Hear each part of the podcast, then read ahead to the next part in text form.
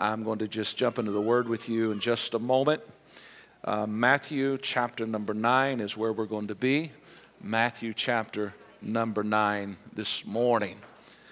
I'm thankful for the movement in the sanctuary at this time of the service because it lets me know that we're just not a church today, but we are going to be a church tomorrow because it's the sound of life. And I'm so thankful, so thankful for it this morning.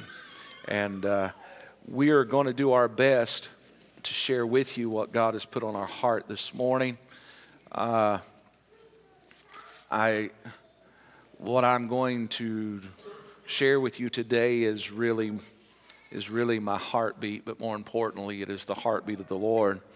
And uh, I want to talk to you today. Uh, I don't know how much preaching I'll do today, uh, but I do hopefully uh, will have the anointing of the teacher uh, up on me today to try to teach us something that I believe is very important uh, for this season that we find ourselves in. Uh, but before we get into this message, I, I just want to, can I take just a moment and just talk to you for a moment? Is that all right? Is there anybody in this room that, uh, that enjoys chocolate? Okay. A lot of us enjoy chocolate, right? We get excited about chocolate. I know, thanks to my wife, Jackson has already developed a love for many M&Ms. He loves them. And, uh, but chocolate is something that puts a smile on people's face. But how many knows there's all different types of chocolate? And therefore, we acquire a certain taste for different types of chocolate, right? I was going to bring some with me, and I chose to keep it in my desk drawer. Uh, but, you know, some of you, if you start talking about chocolate, immediately your mind will go to M&Ms. But then the next person, when they start talking about chocolate, their mind will go to a Snickers bar. Then maybe they might end up at a Kit Kat or a Reese cup or Hershey Kisses. You got them, don't you, buddy? That's right. But I say that, even though it puts a smile on our face, is that instantly your mind will go to your favorite style of chocolate. And, you know, there used to be a day, chocolate, yeah. I'll just preach on chocolate. I'm getting response, audience participation. I'm just going to stay right here. I'm just going to stay right there. What's your favorite kind of chocolate over there? What's your favorite chocolate? Hershey's? I don't think I have a Hershey. I'd go get one out of my drawer, desk drawer just to be his buddy.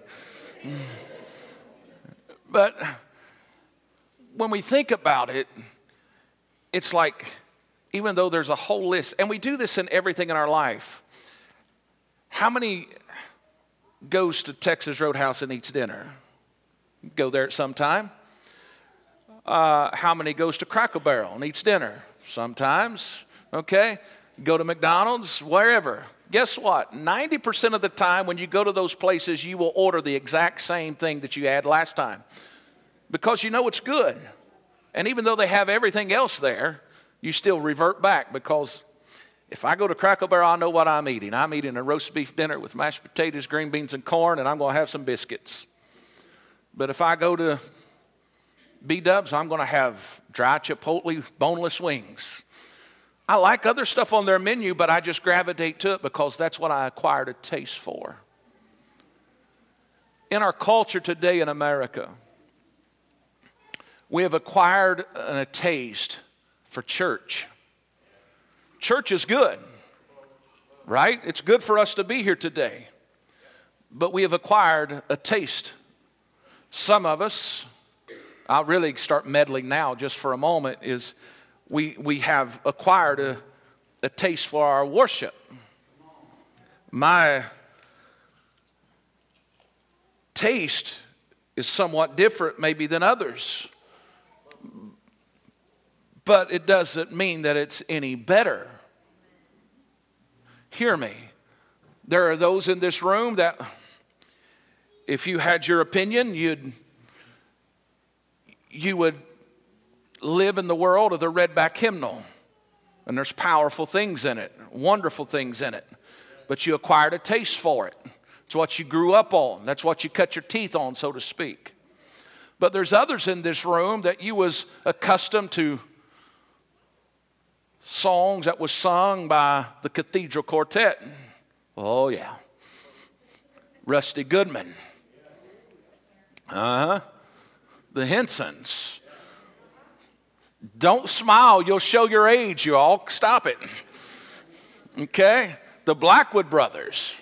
Okay, yeah, yeah. See, you, you start going and say, oh man, that would just be heaven to me if we'd do that. Then we have others that says, oh, if you if you bring Lauren Daigle in here and just do all her stuff, that'd be that, oh, that's up my listen, it's an acquired taste.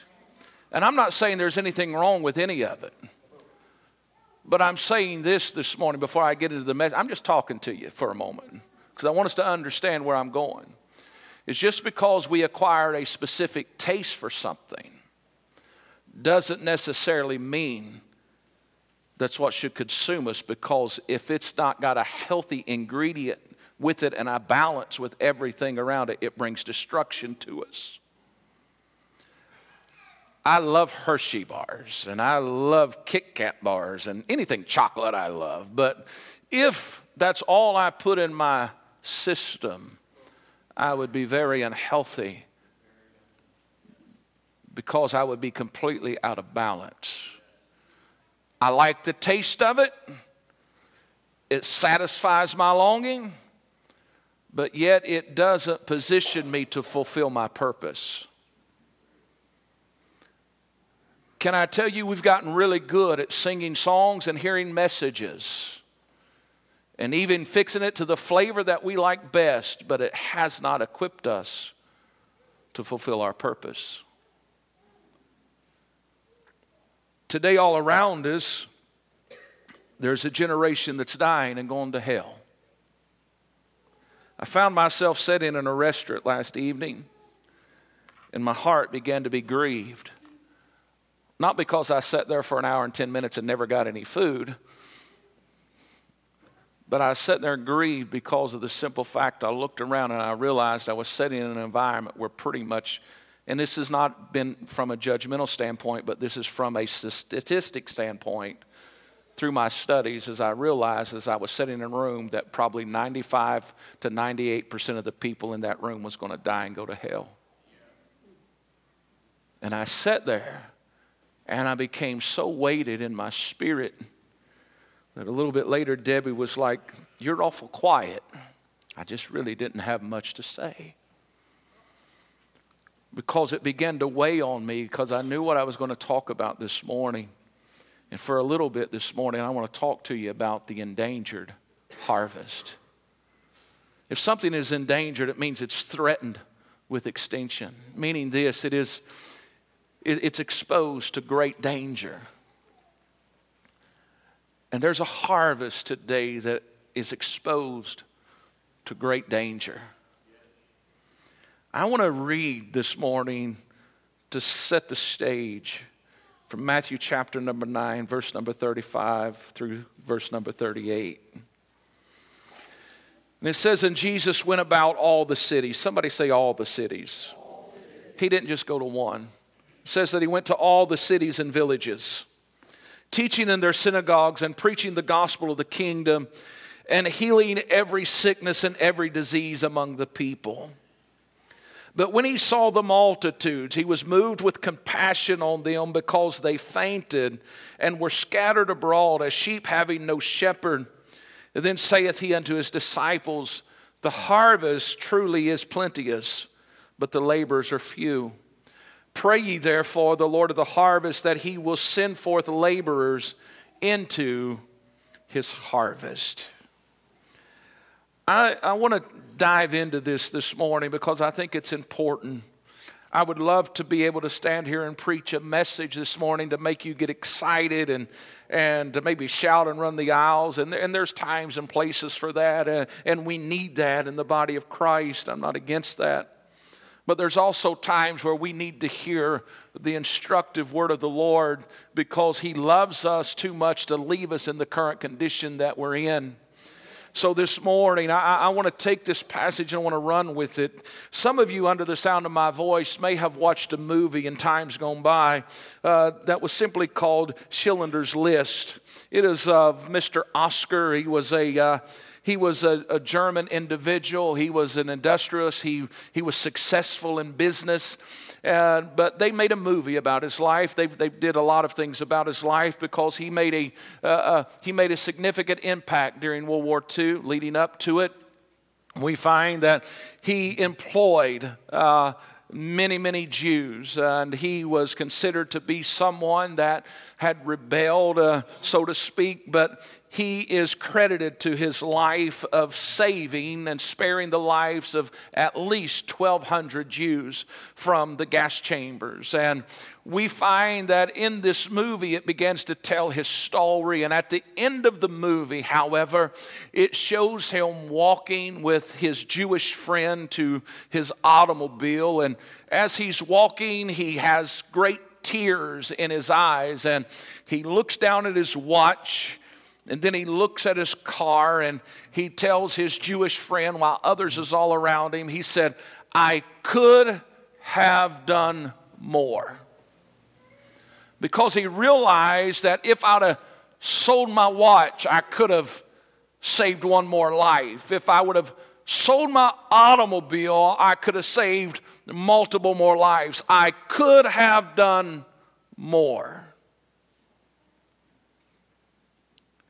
he understood the importance of saving a life. You and I today have to be honest and real with ourselves in this current hour. When we look at the condition, and I'm not criticizing, I'm just making an observation. When I look at the behavior of the church and the routine that we have now gotten so accustomed to in the Western world, if we are going to be honest, we have to look at each other and simply say this we definitely could do more when it comes to saving people.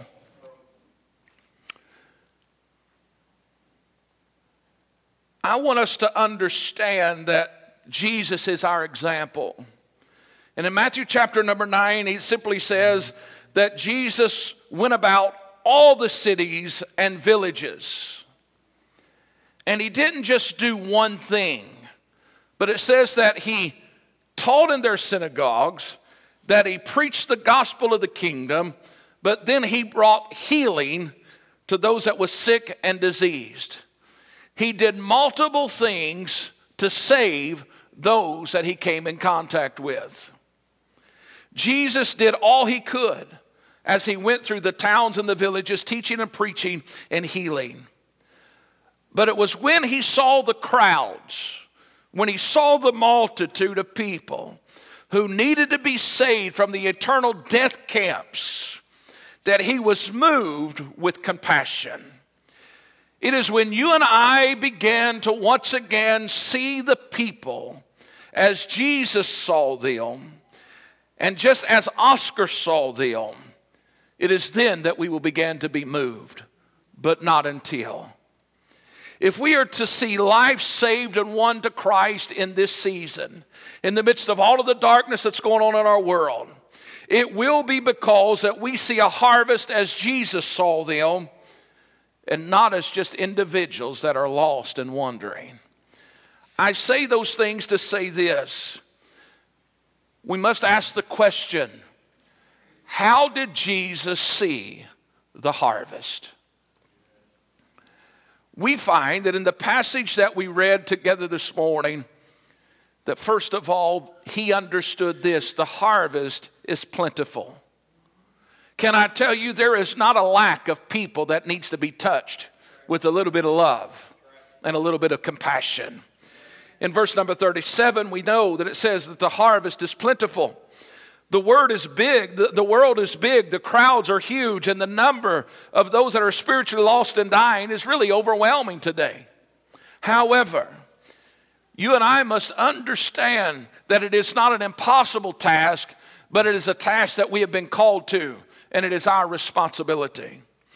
It is believed that in the days of Christ, there was roughly 150 million people on the planet. Right now, basically every two years, the population increases by roughly 150 million. We are now reaching, actually, in just a couple of days, they say when we get to November, that we are going to surpass 8 billion people on this planet. The sad thing about that is 3.2 billion have yet to hear Jesus. Think about it. And the number is growing. Not only is the harvest plentiful in the sight of the Lord, but also he understands this that it's precious. I want to ask you this morning how precious is the lostness of humanity that's around you? Not only was the harvest of people vast as Jesus looked upon it, but those people brought tears to his eyes when he saw the condition that these people were in.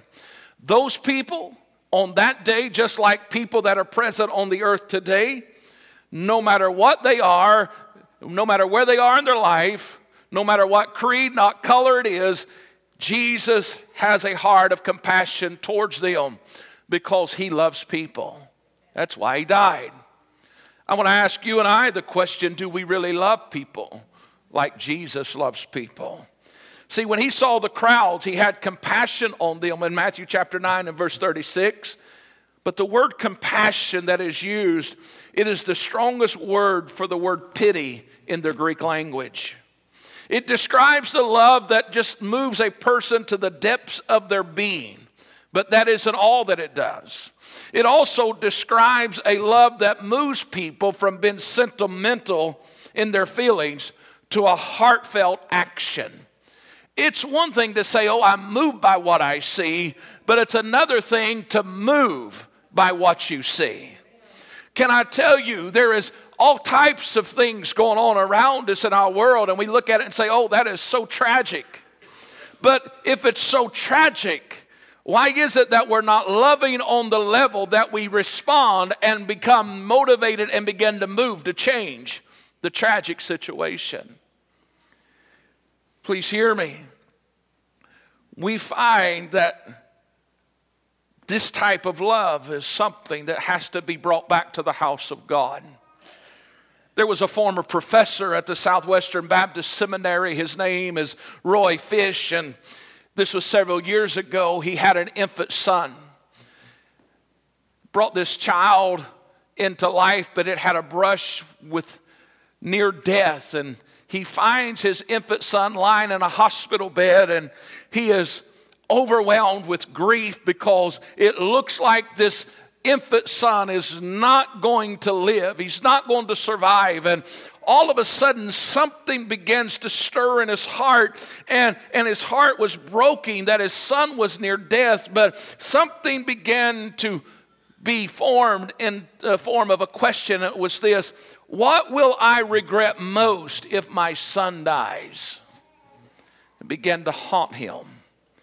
And as he began to think on this, he began to realize, he said, The thing that I will regret most, this is his words. He said, If my son was to die in this state of infancy, what I would regret most is that he died never knowing how much I loved him. Jesus' heart grieves over every soul that steps into eternity lost. Our Heavenly Father's heart grieves every time somebody steps into eternity lost because they are dying without understanding and knowing the love that He has for them. That's why it's precious this morning. But not only is the harvest plentiful and not only is it precious, but this morning it is perplexed. You and I must understand that Jesus described the crowd as being harassed and helpless like sheep without a shepherd. Harassed simply means this to be disturbed persistently, to be troubled by repeated attacks. So, what Jesus is simply saying when he looked at this vast multitude of people before him, he said, There is a group of people in front of me that has been troubled repeatedly. Every day, things are coming at them continually. And he's simply saying, The tolls and the struggles, more or less, has punched them in the stomach multiple times.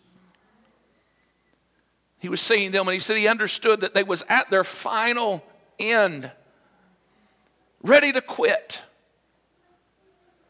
But then when he goes on and says, not only are they harassed, but they are helpless, what he was really saying is here that this is a group of people standing in front of me that is broken and without purpose. Then it simply says they were wandering aimlessly. People without hope, without meaning, without a reason for living, like sheep that has gone astray. Can I tell you this morning, sheep are not the smartest animals. A sheep will simply put its head down and follow the sheep in front of it, and they will wander and wander and wander until they come to a place of destruction. The only way that a sheep can lead a healthy life is if it has a guide or a leader that does not exit or leave it abandoned, but will stand before it and simply lead it to a place of safety. Jesus, when he looked at this multitude of people, he simply said they're harassed, they're helpless, they're like sheep just wandering because of the things that's happened in their life. Does that not describe our society today? I walk into a restaurant and, and, and the host can't even raise their head to seat you at a table. They can't even give you a smile and say, How are you today? Listen, uh, they, are, they have been harassed day in and day out continually. They are without hope this morning. And, and if we're not careful, we'll walk in and we'll sit down and go about our day and never offer them Jesus.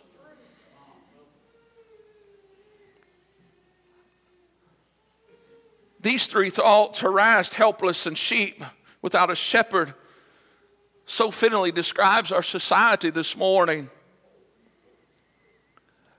Ralph Emerson was right when he simply said this People are living lives of quiet desperation. They are desperate for meaning and purpose today. They are distraught by the world's lies and they're headed for destruction, and many doesn't even realize it.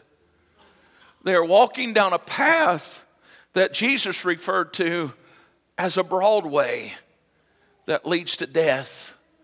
May I remind you what he says in Matthew chapter 7 and verse number 13. He says, Enter ye in at the strait gate, for wide is the gate, and broad is the way that leads to destruction. And this is the heartbreaking thing, and many there be which go in thereat. Many.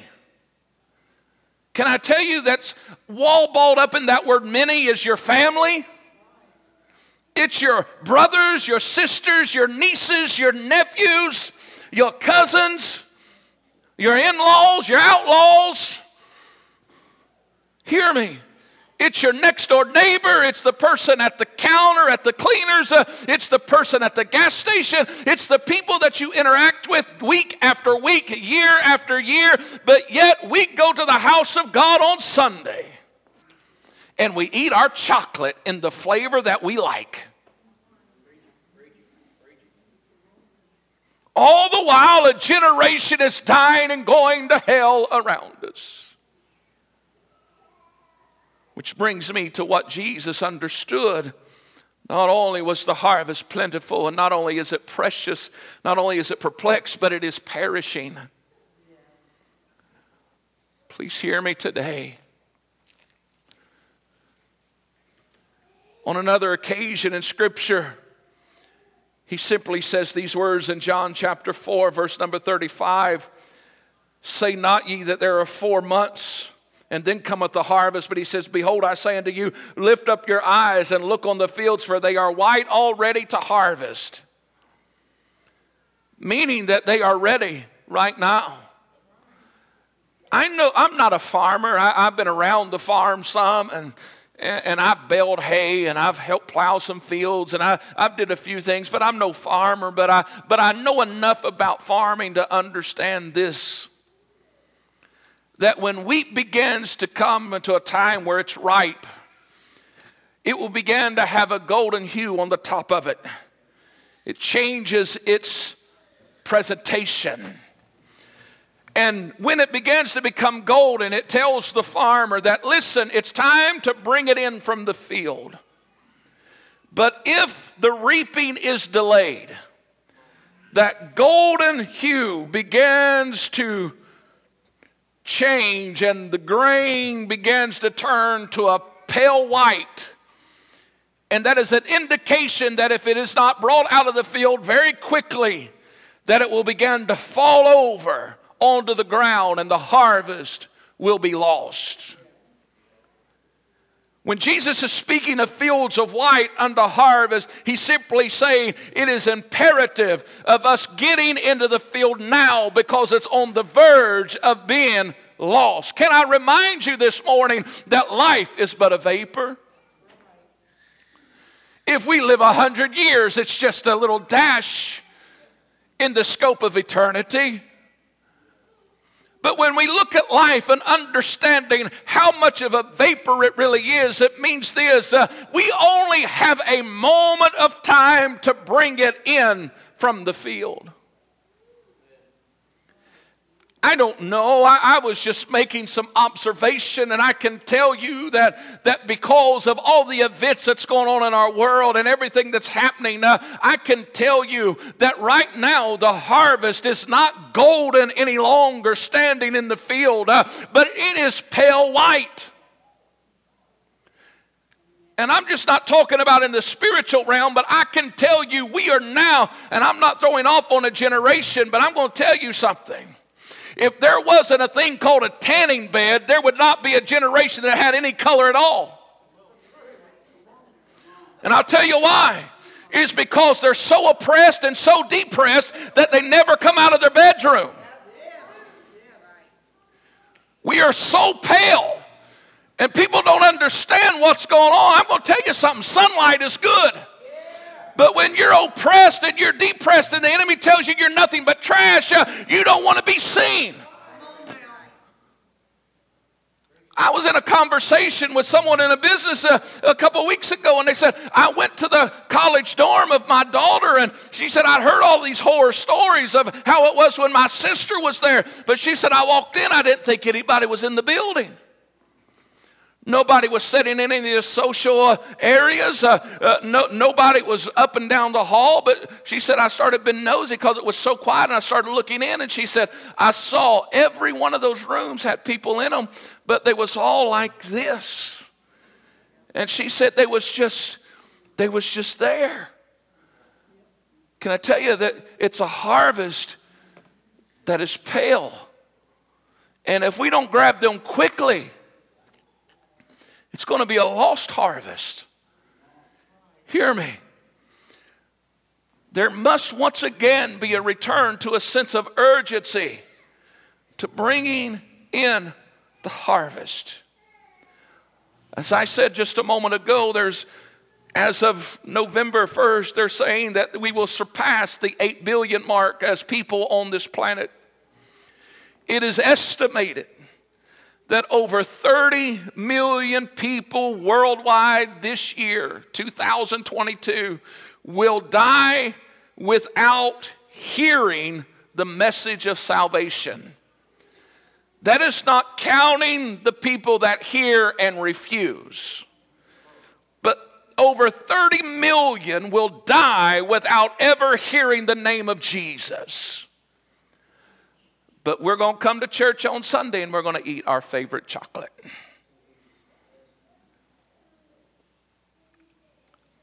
We have a little over 330 million people in the United States of America at this very moment. It is estimated that we have now surpassed 41% of our population. It's actually getting closer to 50% that are what we call radically unchurched.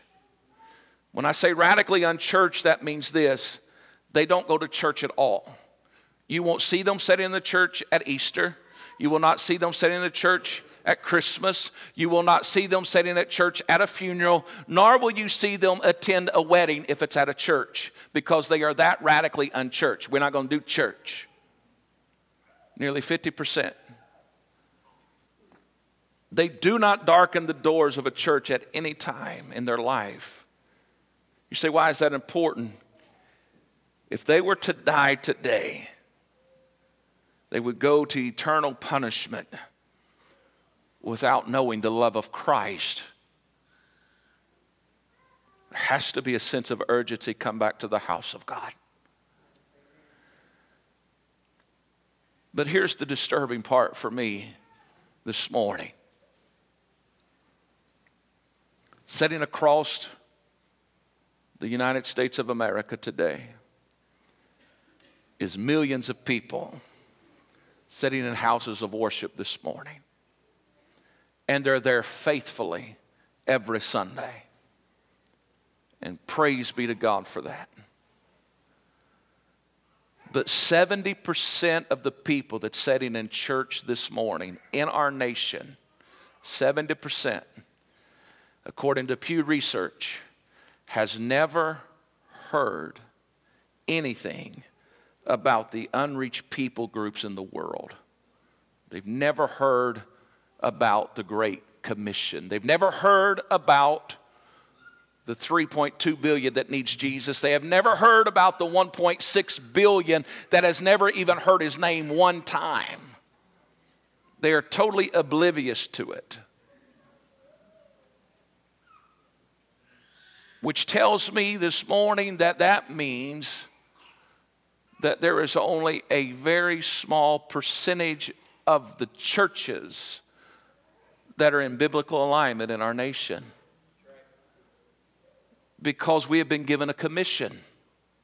The commission is not to eat our favorite chocolate. Our commission is not just to have a good old boys club. Our commission is not just to get together and encourage each other. While that's part of it, but that's not the whole deal. It's not about just patting each other on the back and saying, oh, you're all together lovely. Our commission is to be equipped and edified to go evangelize the world. The very last thing that Jesus said was, Go to Jerusalem and tarry there, because not many days from now you will be endued with power from on high, so that you can be witnesses for me in Jerusalem, Judea, Samaria, and the uttermost parts of the world. That was not a suggestion, that was a commandment.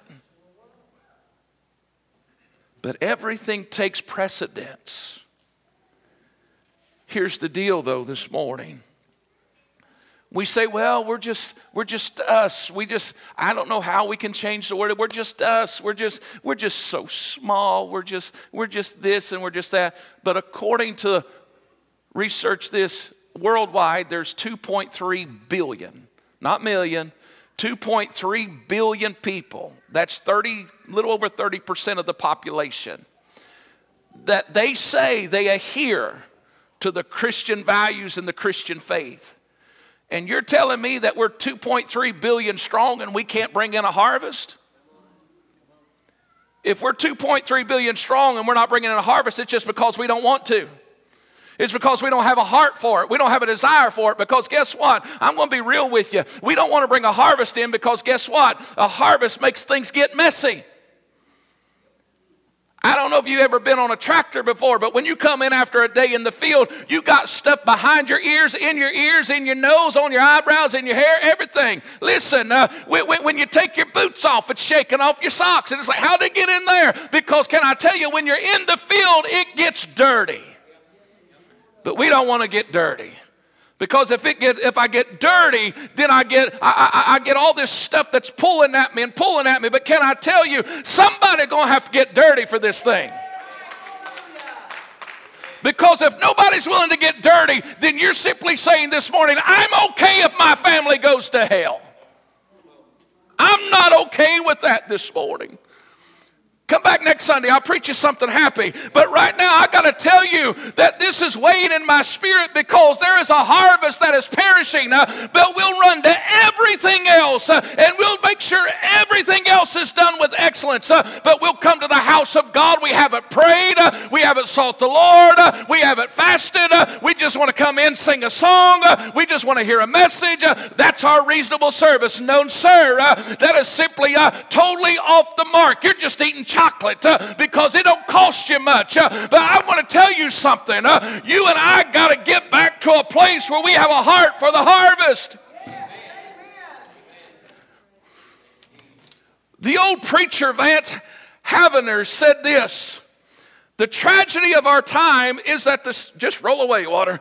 The tragedy of our time is that the situation is desperate, but the saints are not. Can I say that again? The tragedy of our time is that the situation is desperate, but the saints are not. Please don't fall out with me. But we as parents, we will move heaven and earth to get Johnny to the Little League field. But we will put no effort to get Johnny to the house of God where he can find something eternal. And I'll go to the Little League field with you and I'll celebrate with you. I'm going to be, we're going to be coaching again in a few years, Chris? I think we probably will. I love it. But at the same time, there's got to be some emphasis brought back to what's the main thing is. Please hear me. We are living in a time when little boys are killing little boys and little girls is violating little girls. We're living in a time where teenagers are taking their revenge upon their peers. Uh, we're living in a time when people are stealing and, and, and cheating and killing just because they simply want their way because they're lost. They're aimlessly wandering and they got their head down and they're just moving and moving, moving, and they have no idea that somebody loves them. I believe it was three weeks before President John Kennedy was assassinated. He was recorded saying this statement. He said, Almost all presidents leave office feeling that their work is unfinished. He did not know that he only had three weeks left to live, but this is what he said I have a lot to do and so little time to do it if you and I could get a glimpse of just how little bit of time we have to do it, we would change our perspective. We don't have forever. We don't have the luxury of waiting till we get this project done and we get this realigned in our life and, and we get to this age or we get to this place of comfort that we think intellectually we should be before we start working for God. Listen, if we're not working for God now, we are failing.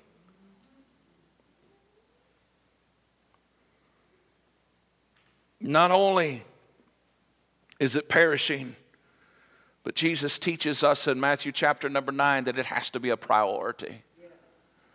I want to ask you today, and, and I know I'm getting close to you this morning, and some of you are probably not liking me too much, but that's okay. I still love you, and there ain't a thing you can do about it. But he said the harvest has got to be the priority. We must come back to a place where we feel what Jesus feels. He is overwhelmed by his love for the people that he sees in this vast crowd that's before him. And he simply says these words The harvest is plentiful, but the workers are few. Ask the Lord of the harvest, therefore, to send out workers into his harvest field. Notice with me the Pharisees of that day, the religious leaders of Jesus' day, they saw the common people as nothing more than shaft to be destroyed and burned up. But Jesus saw them as a harvest to be reaped and to be saved. I wonder if our view is more in line with the Pharisees or more in line with Jesus. Jesus, in his love, died for the sinner so that they could experience salvation. Herein lies one of the greatest truths of our faith this morning. And I don't want you to miss this this morning, but I want you to hear this. And I want you to hear it well, not just with your ears, but I want you to hear it with your heart this morning. The harvest will never be reaped until or unless there are reapers to reap it. The harvest will never be reaped unless there are reapers to reap it. Jesus Christ desires to have need of you and I to bring in the harvest. We need to see people as Jesus saw them. He saw them as plentiful, He saw them as precious. He understood the perplexity of their lives, but He also realized that they was perishing. Do you realize today that the majority of people that you walk by every day of your life is perishing? How does that set with you? How does that set with me? So the question has to be asked what can we do? We've probably all asked that question. What can we do? Here's my first answer, and I'll give you a couple other answers as well. But number one is this nobody else, just you and I, the church of Jesus Christ, we have to take responsibility. It's nobody else's responsibility. The responsibility to bring in the harvest was not given to the government, it was not given to any other organization, but it was given to the church. You and I must take the responsibility to bring in the harvest. It's not the preacher, not the singer, not the Sunday school teacher. They all got roles to play. Yes, they do. But listen, it's your job and my job to reap the harvest. We have to do that by taking responsibility of our field. Every one of us have a field. Amen. I want you to understand with me this morning.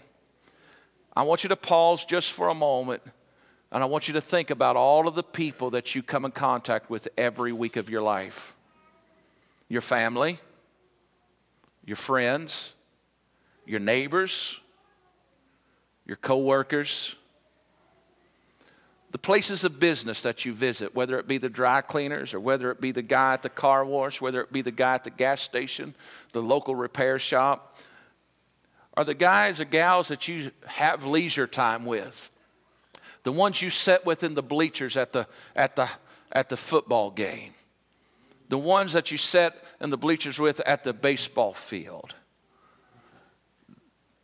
All of those people, that's your field. I don't do life with those people. You do. And God put you in their life for a reason. And it wasn't just to be their buddy,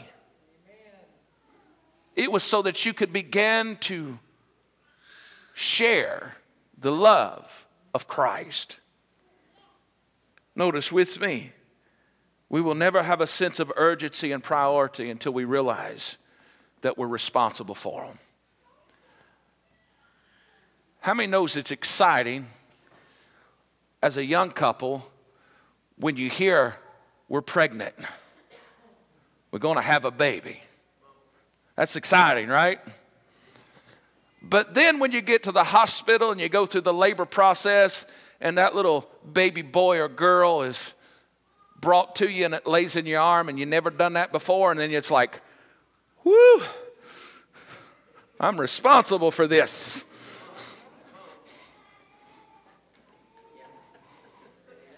right? And it's like, don't act like your mama. No, I'm just kidding. it's like, and because of the weight of the responsibility, you know what happens? There's a trigger where you begin to love on a level that you've never loved before. You, listen, I spoiled all kinds of kids all my life, man. I love these kids. And, I, and, and, and, I've, I've been part of their life, and, and, and I love them greatly. But there was something about when Tyler was put in my arms for the first time. That's pretty awesome. There was something about when Kyla was put in my arm. That was pretty awesome. But there's something crazy awesome. Crazy awesome about that little guy. I see you, man. Watch him. Yeah. And then that little girl. It's just something awesome about it. But the weight of the responsibility makes you love on another level.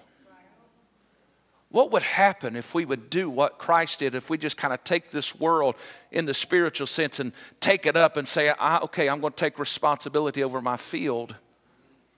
You're going to look at those coworkers differently. You're going to look at the family different. You're going to look at all of those around you differently because the responsibility propels you to love. I'm hurrying because you're getting bored. I got a few minutes. So, what can we do beyond taking responsibility? Number one, we can pray.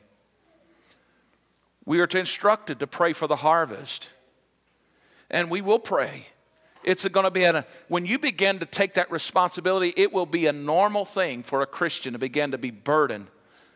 There will be a spirit of anguish almost come upon you when you begin to see and feel like Christ does, and you'll begin to pray, and automatically you'll begin to pray for the harvest.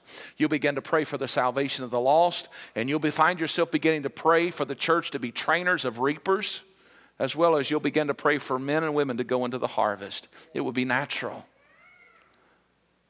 But we must do more than pray. Hold on to your seat. Some of you probably ought to really, really hold on to your seat. I'm not just saying it. Because not only are you to pray, but we are to go. When we see people as Jesus saw them, we will go into the harvest. If we're not going, then we're not seeing like he's seeing. We're not feeling like he's feeling. So we need to probably find an altar and say, God, do a little bit more work on me.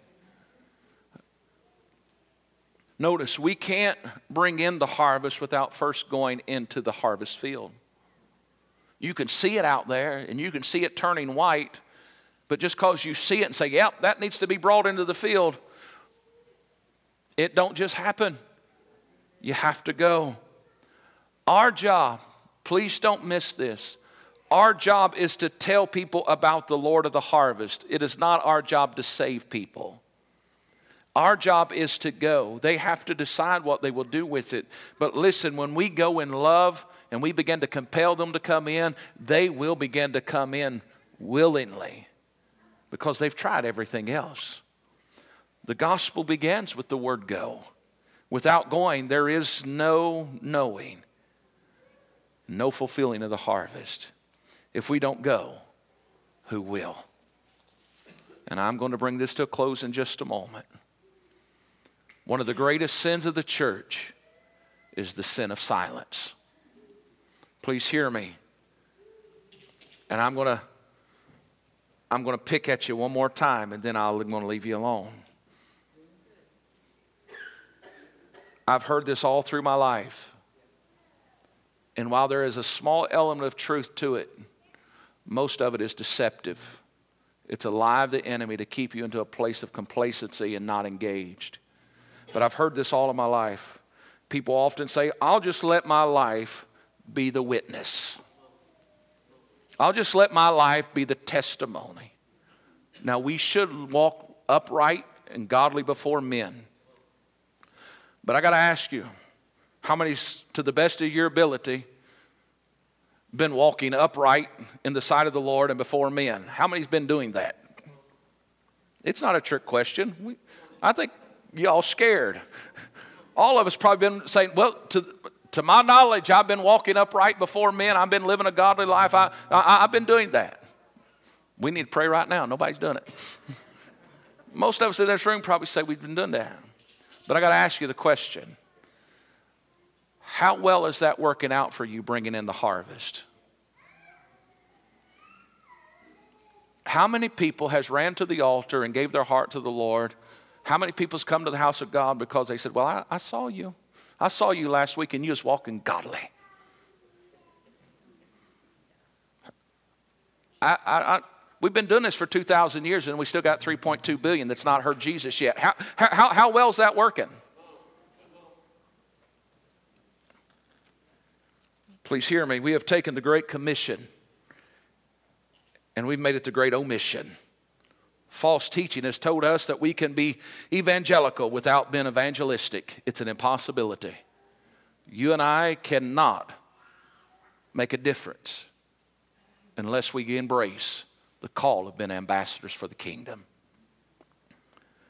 But you say there's so many people, the harvest is so vast, the needs are so overwhelming. What can I do? As they come to the piano this morning, I'm going to give you a story. lighten the mood just a little bit. Because some of you are feeling depressed right now. There was an old man walking down the beach right at dawn. As he was walking, he's enjoying the, the beauty of the sunrise, but he, he looked ahead and he saw a young man. And this young man was reaching down and picking something up and throwing it into the ocean. And he'd walk a little further and he'd reach down and pick something up and throw it in the ocean. The old man became curious and he called up with this young man and he said, What are you doing, son? He said, I'm picking up these stranded starfish that'll die if I don't get them back into the ocean. And he looked at him and he said, But there's miles of ocean.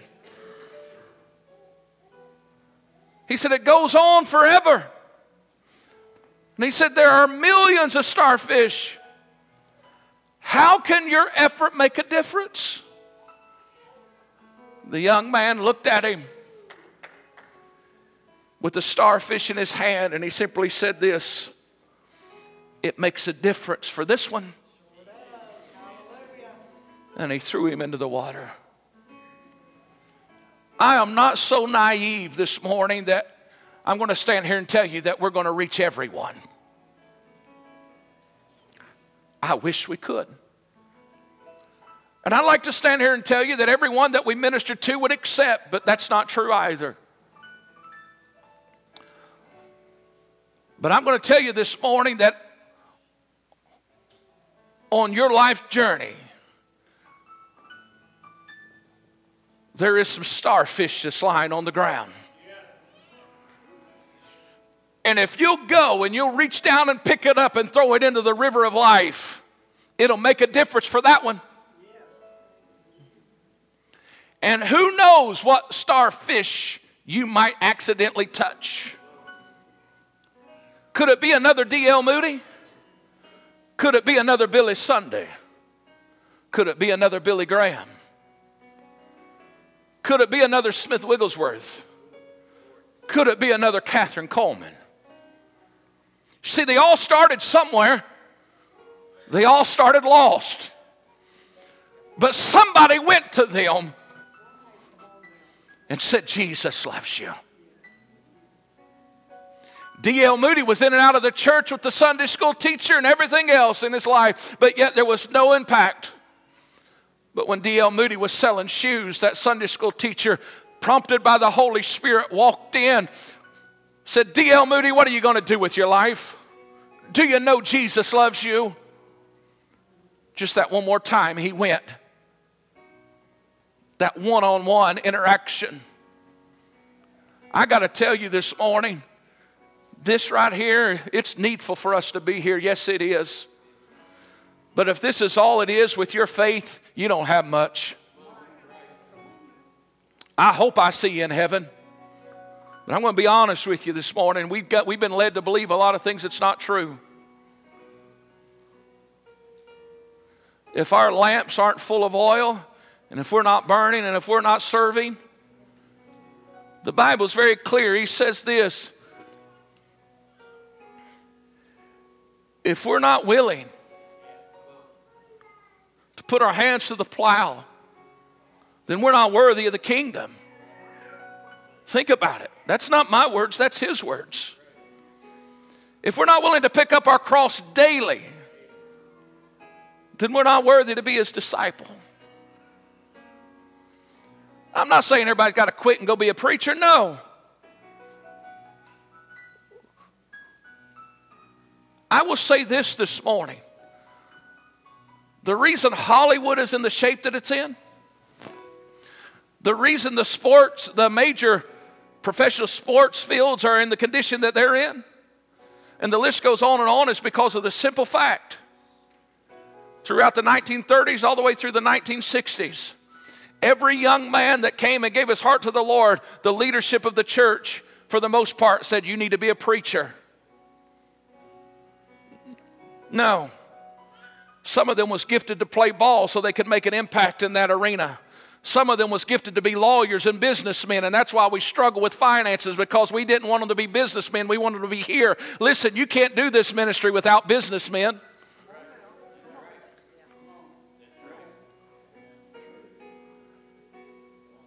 I'm not trying to make everybody a preacher.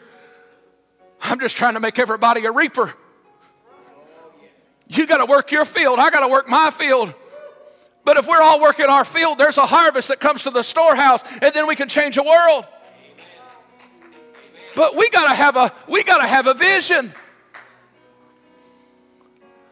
If our vision's just another building for what for us, then, then we don't need to build a building. But if our vision is to house a harvest, then let's build five buildings. But it's about a harvest. This morning, we're another week closer to the winds of winter. The farmers that hasn't brought it all in yet, their window of opportunity is closing in the natural. But just like that in the natural, in the spirit realm, our window of opportunity is closing.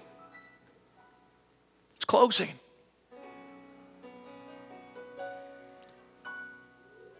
Does it bother you today? Does it bother you today?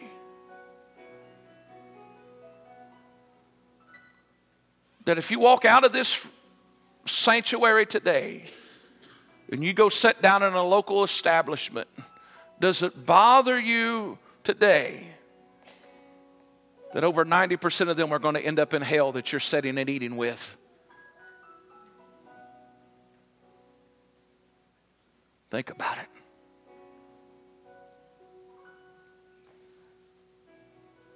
But maybe,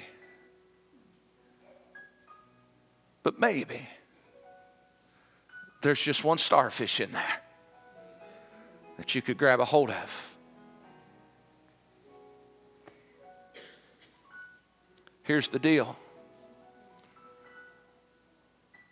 I want you to eat your chocolate. I don't have a problem with that. But if that's all that you're about, God help us. Because I'm afraid that there's a lot of people going to stand before God expecting to hear one thing and going to hear another because the harvest wasn't a priority.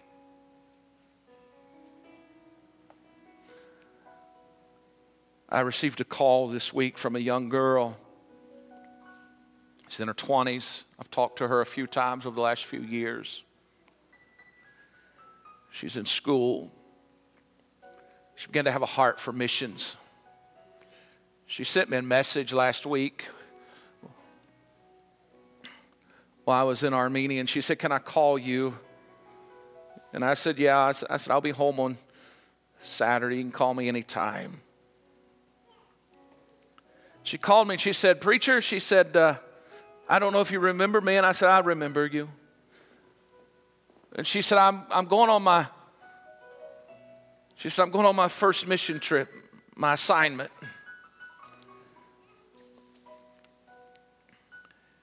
We began to talk, and I began to see where she was going and those types of things, and hurt her heart. And I began to share with her. She wanted some advice, and I, I gave it. And she'll be leaving in January, and she's going to spend four months in a very dark, dark place. Her life is going to be on the line once she gets there. She said, Mom and Dad's starting to come around. Listen, I understand mommies and daddies. Listen.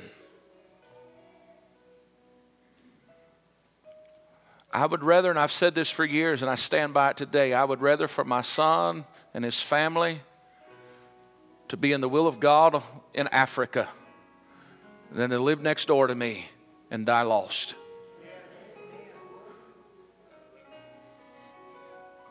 And if you're hanging on to them that much to keep them from where God's calling them to, shame on you. I believe in doing it smart. I believe in doing the research and I believe knowing what you're getting into. I'm not saying just be a maverick about this stuff, but I'm talking about this young girl. She said, Would you pray for me? I commit to pray for you. But I said, You got to raise funds and things. She said, Yes, I do. And she said, But God will take care of it. And I said, Well, I want to. I want to help be part of that solution, and we'll be doing that in a few weeks. But what was so amazing to me was before we got off the phone, this young 20 something year old girl, she said, Pastor, I said, Yes. She said, Would it be okay if I prayed with you? I said, Absolutely. As I sat at my kitchen table, tears began to fall down my face because this is what she said.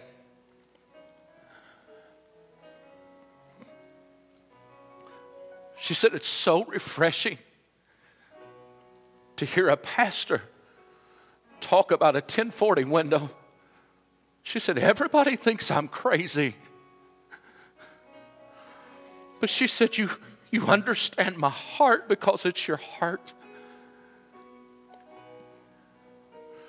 There's a generation today that has the zeal and the ability and the capacity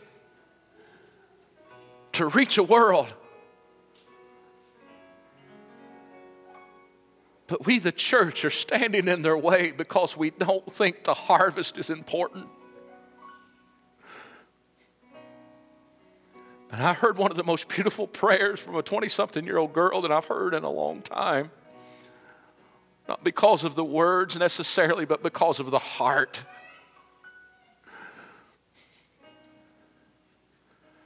I pray you hear my heart this morning. I know it's different today, but you got to hear me this morning. There's an endangered harvest. I'm not saying you have to get on a plane and drive or fly 10,000 miles. It'd be kind of hard to drive a plane, wouldn't it? But I'm saying you got to be willing to go next door. But I'm telling you, if God calls you to get on a plane, I'll pay for your ticket. I'll just get in trouble. I'll find it somewhere. Because listen, there's a harvest. There's a harvest. I just wonder if there's any reapers in this room today as we stand all over the house this morning.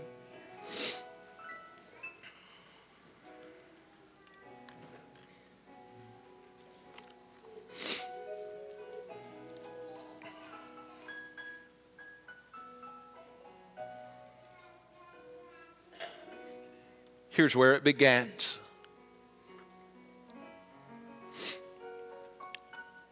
I'm going to ask you two questions and then we're going to pray. I'm going to ask you three questions. Question number one Is there anybody in this room that's willing to take responsibility for their field? I'm not asking you to change professions. I'm not asking you to go change whatever. I'm just asking, are you willing to take responsibility for your field? Number two, Is there anybody willing to pray for the harvest? And then, number three, is there anybody willing to go?